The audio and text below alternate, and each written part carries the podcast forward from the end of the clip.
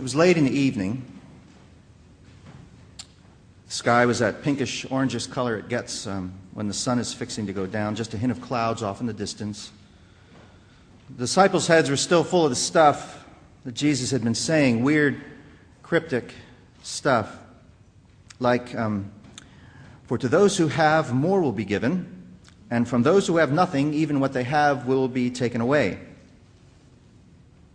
Lots of stories about seeds being scattered and sown, and some being eaten by birds, and some growing and producing a harvest. And then there are those mustard seeds that grow wildly like weeds and give the birds some place to hang around. With many such parables, he spoke the word to them as they were able to hear it.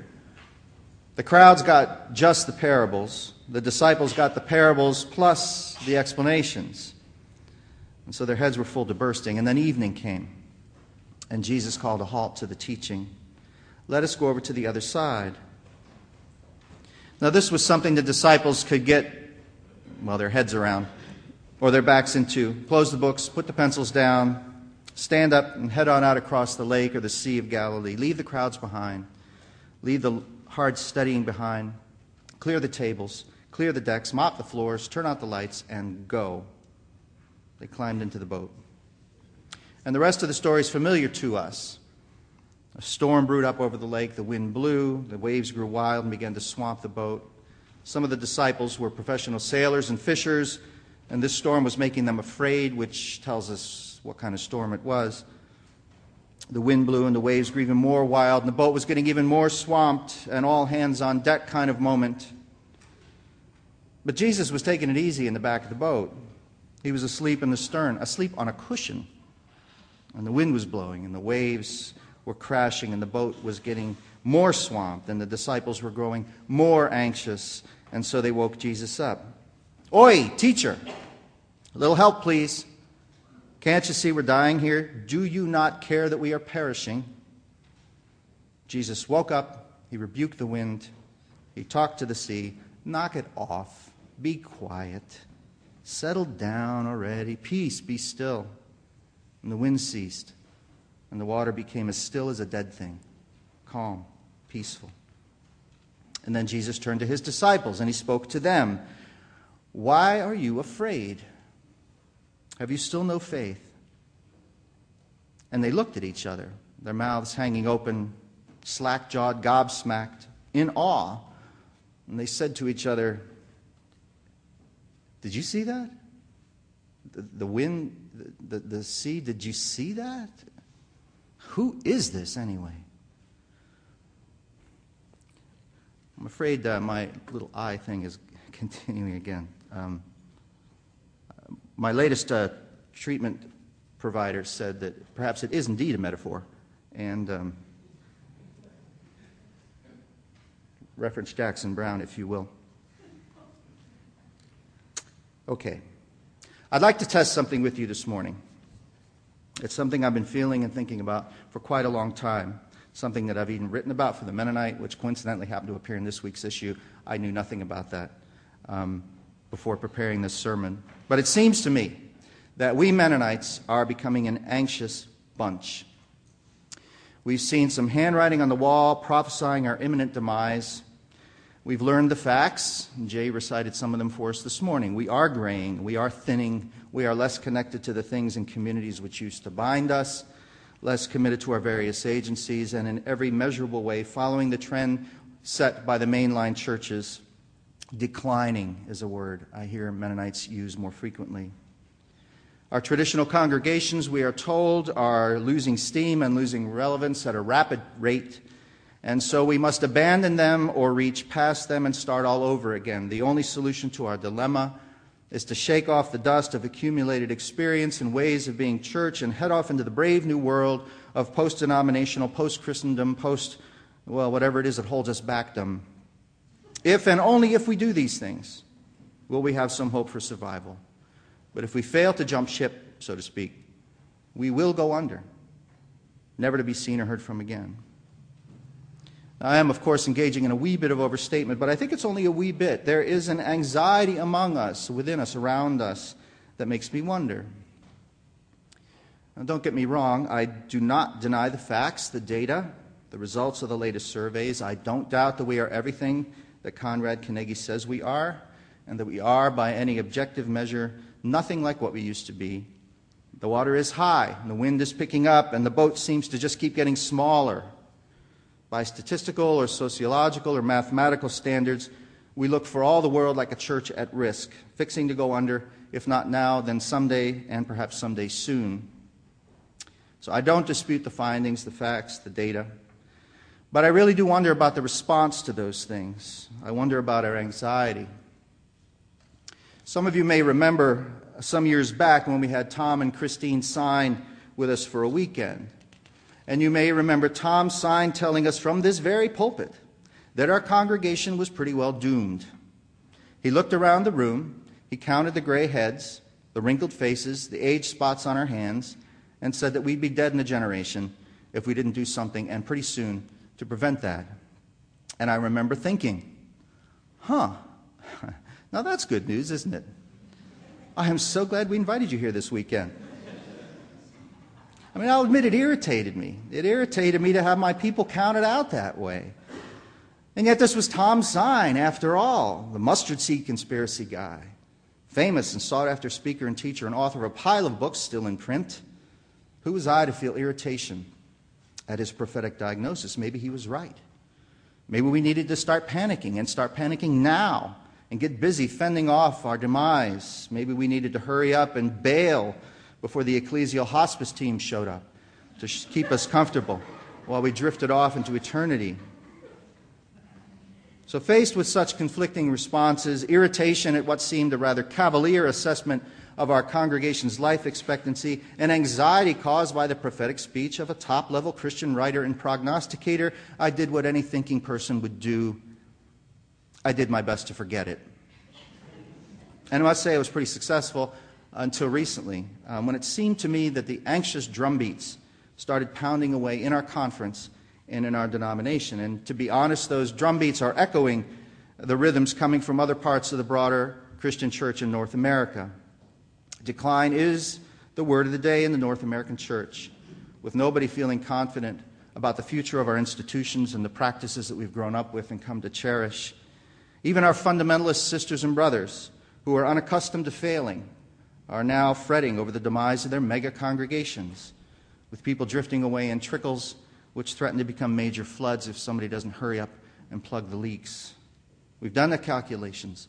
We've surveyed the, the people and the landscape. We've sought the opinions of the experts.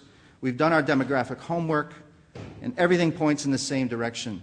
We are aging, we are shrinking, we are on a downward trajectory. The evidence is in, the diagnosis is clear. And as I said, I don't dispute any of that. I don't doubt the experts. I don't question the figures. I don't want to demand a recount. But what I wonder about is the treatment and the prognosis. I, I wonder about our growing anxiety. It seems to me that the source of our anxiety is the belief that whatever is going wrong in the church is ours to fix. The church is ours to repair. The church is ours to revive or to resuscitate. We have to administer the CPR. We have to develop the treatment plan and see to it that appropriate interventions occur. We have to be diligent in doing what is therapeutically necessary. We have to administer the proper dosages and check the various pressures and counts and administer the right tests and readings. We need to eliminate dead tissue. And so we devise plans. We devise plans to plant a whole bunch of new churches in order to replace the dead and dying ones, the older traditional models whose lifespan is ending, whether its members realize it or not. We have to engage in some creative marketing and, and fiddle with our practices to make them more accessible to folks with no religious affiliation or background. We have to change our music or our preaching or the art on our walls, or become more liturgical or become less liturgical, or become more ritualistic or become less ritualistic. We have to somehow find the proper formula, the right serum, the perfect antidote to what ails us. And if we do these things, we will not only survive, we may well thrive. But if we don't do these things, well, then call the funeral director and put down the deposit because the end is coming. Now, on the face of it, there is nothing at all wrong with any of these attempts to generate church growth. There's certainly nothing wrong with seeking to make our congregations more open, more welcoming, more accessible, more like the lights on the hill that we've always been called to be. We must be faithful to the Great Commission. We must tell the truth about Jesus Christ to everybody we meet. We must reach out and welcome and invite and encourage and offer support and love and mercy and healing to everybody we meet. We need to listen to one another and make adjustments in our practices so that we can not only make everybody feel at home in our worship, but also to stretch us and to keep us nimble and graceful as we age. We may well be called to plant a new congregation or in some other way to venture beyond the comfort of these four walls and engage in an entirely different kind of mission and ministry. My concern, my point, is not to question the various strategies and ideas and brainstorms that are being generated by our conference or our denomination or the various Christian think tanks or our own congregation. While I certainly have my opinions about those things and my preferences, I don't doubt the usefulness of engaging in those kinds of thinking and discerning and adventuring. They can be sources of light and heat and energy, serve to shake us out of our complacency, or motivate us to get back to work, or set a bit of a spark under our seats, which gets us excited again about our faith. Now, my concern is with the anxiety that I feel or that I sense behind so much of the production of new ideas. The sense I get that we believe that the boat is sinking and that it's up to us to save the day. That the salvation of the church hinges on our strength, our muscles, our brains, our wisdom, our knowledge, our expertise, our power. And that, dear sisters and brothers, is simply not so. You see, here's the thing Jesus is in the boat with us. And he's not all wound up, worried, fretful, frozen in place by the size of the emergency. Jesus is taking a nap in the boat. While we run around frantically bailing, Jesus is resting on a cushion in the back of the boat. The waves are rising, the wind is blowing, the water's lapping around our ankles, and Jesus naps away, the very picture of calm the very picture of faith. And then we remember that, and well, like the disciples, our panic gets the best of us. We take his calm, relaxed posture, his restfulness, as a sign that he's either not paying attention or doesn't care about us at all. Don't you see that we are perishing? Come on, Jesus. Read the book. Study the survey results. Catch up with the times. Things are going south in a hurry. Don't you see that we are perishing? Wake up and smell the coffee. Or better yet, wake up and grab a bucket, look at the sky, hear the wind, smell our fear, and get to work. Don't you see that we are perishing?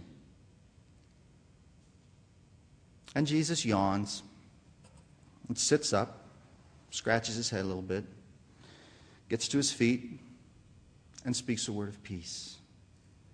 And all the facts, all the evidence, all the frightening things looming over that boat all the projected outcomes and prophetic announcements about our doom are put to rest. Jesus speaks, and all is calm. The storm is gone, vanished, like it was never there.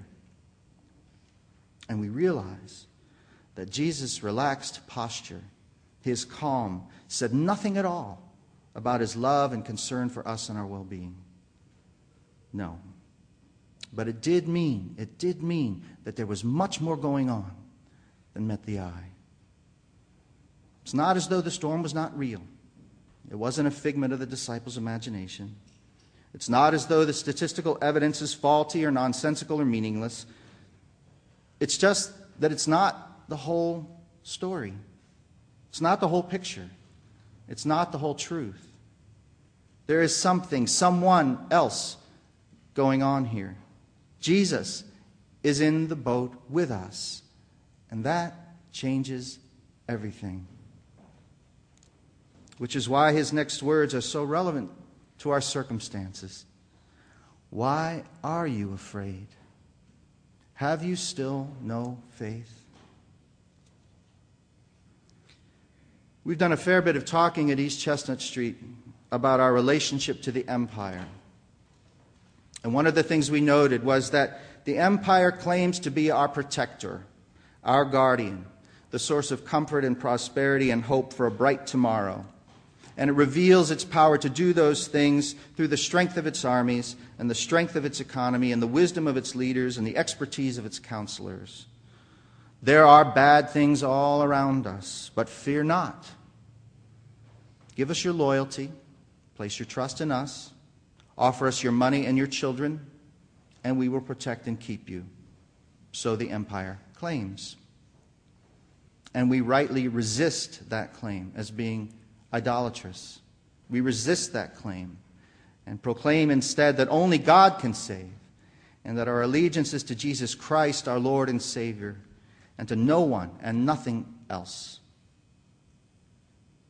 But doesn't our anxiety about the future of the church, about our own future, have about it just a hint of that same idolatry, that same misplaced trust? If this time trust in our own strength or our own ability to be faithful, or our own ability to save what seems to us to be at risk of perishing? Isn't there just a little bit of idolatry in our acting as if the saving of the church, the rescue of God's people, the protecting of God's plan of redemption is up to us? Why are we afraid? Have we still no faith? Well, sisters and brothers, we do have work to do. And part of that work is discerning the times and the spirits, keeping our eyes and hearts open to what is happening all around us. And part of that discernment is looking closely at our congregational health and our viability as a conference and our prospects as a denomination and the overall well being of the body of Christ. That discernment is part of our calling as a people. We do not do ourselves any favors. Indeed, we would not be faithful if we ignored the evidence and dismissed the truth dismissed the fruits of our discernment as being nothing to be concerned about or something to be ignored. This is no time for whistling in the dark. But neither is it time to be afraid of the dark or the waves or the wind. Take them seriously, yes. Do our part in reducing their effects, you betcha. Continue the work to which we've been called by Christ Himself to be a people of reconciliation and hope, a city on a hill, salt and light in the world, a community faithful and true and learning to become more and more like Jesus? Absolutely. We have work to do, and plenty of it. Work which requires us to take stock and to know the facts and read the road signs for the journey. But we must not be afraid because Jesus is in the boat with us. We must have faith and not in ourselves and our abilities to find a way through to the other side of whatever it is that we're facing. We must have faith in Jesus. We must place our trust in Jesus.